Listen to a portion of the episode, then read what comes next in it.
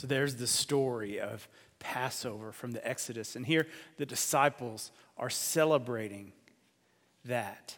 We can't know what's happening without knowing the purpose of Exodus. But here in Mark's gospel, we see the disciples do not really know what is happening. They're sitting down at the Passover meal.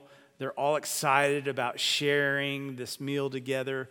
They, they're remembering the glory of God as He redeems and saves His people and as they conquered Egypt. They're recalling the joy of that salvation. And the air is thick with anticipation of what Jesus is going to do next, what, what Jesus is going to say next. And what does Jesus say? Truly, I tell you, one of you will betray me, one who is eating with me. Now, that's one way to get a party started, but can you imagine the chaos that would kind of go on in the room right after Jesus says this?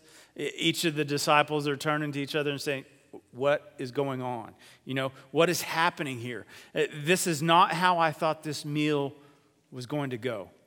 Each of the disciples asking, Surely it's, it's not me, is it? I, I, wouldn't betray you. Not me. I, I, want, I wonder if you can picture the chaos. Picture what it would be like. Let, let me put it in a way that maybe you might understand. Jesus has just ruined Christmas. Yeah.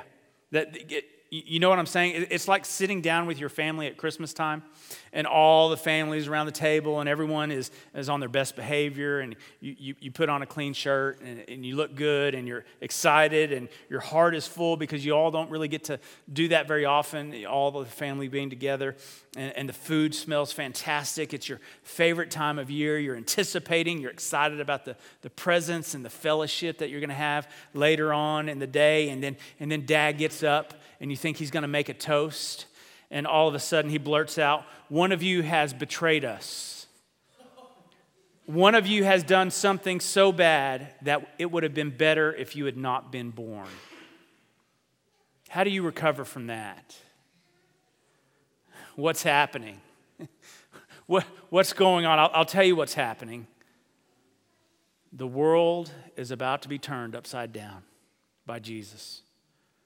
The disciples are about to go through the worst experience of their life. Their whole orientation is about to be challenged. What they are about to experience is beyond anything they can imagine. But here's the thing as Charlie reminded us last week, Jesus has been trying to prepare them for this for three years. And it's still they're, they're hearing, but they're not comprehended, comprehending what's happening. They're, they're about to be challenged like never before. And if it weren't for God's grace, none of them would have come out intact. They're hearing the words of Jesus come out of his mouth, but it's kind of like gibberish. And from here until really the end of the book of Mark, the disciples are going to kind of walk around in a daze just amazed and shocked, not really knowing what to do, what's going on. Their whole world has been turned upside down. But they continue on in the meal, and, and I'm wondering does it become awkwardly silent? You know, when you're at a meal and someone has just done something wrong and you just kind of don't even know what to say? Or, or do people just start talking just to kind of cover up the awkwardness of the meal, you know, and they're just hoping, you know, maybe Jesus will just kind of go over this and just keep on with the ritual because that would be make everyone feel a little better. You know, that feeling, let's just ignore the elephant in the room. Who's going to betray him? And, and, and finally, they get to the part of the ritual where the unleavened bread is broken. And, and in, in the Jewish times, they, they used unleavened bread for Passover because it was a reminder that when they fled from Egypt, they had to go so quickly that they didn't have time to put yeast into the bread so it could rise. And, and, and, and it's a reminder of that exodus. And so Jesus is getting to the words of the ritual uh, where they're, where they're going to have the meal and, and, and do the bread. And he, and he takes the bread and, and, there's the ritual that goes along with the breaking of the bread. Yet Jesus says this Take, this is my body. Whoa, what is happening? That's not supposed to be what, you're, what you say, Jesus. They're, they're trying to eat the Passover bread, and Jesus says, This is my body. And, and, and I wonder what the disciples thought at that moment. I wish Mark would have spent some more time maybe processing Peter's thoughts. I'm not even sure if Peter remembers what happened after that. Because, you know, and, and then, but Mark, you know, like he often does, he, he just moves ahead in the story. He doesn't even let him have time to process. And he goes on to the next element. In fact, he skips several elements of that Passover and he gets to the cup, the cup of wine that they would have had. And it's, and it's one cup that all of them share together, this, this cup uh, of wine that they all drink from. And, and as he gives the cup to them, he says these unforgettable words This is my blood of the covenant, which is poured out for many. Truly, I tell you, I'll never again drink of the fruit of the vine until that day when I drink it new in the kingdom of God. Say what? Wait a minute. Did I just hear that right? This is your blood? Why would I drink blood? That's gruesome. It's wrong, in fact. In fact, Leviticus tells us several times, in fact, you don't drink blood. It's in the law, Jesus. You know that. You should know that. You're a good Jew. You wouldn't drink blood. Why would you even compare the two? That's awkward. What's happening here? What is happening? Again, I'll tell you what's happening. Jesus is turning their world upside down. Eh, Jesus is revealing to them really what the kingdom of God is. They had in their mind what it was, but, but they, they couldn't comprehend it. Jesus is offering them grace beyond measure. It is a costly, costly grace. They're about to recognize it, but they haven't figured it out yet. So, today, here in a moment, when we take communion, the Lord's table, the Lord's Supper, it is a remembrance of that night we are remembering the incredible sacrifice of Jesus. This isn't just a, a bit of bread and some grape juice.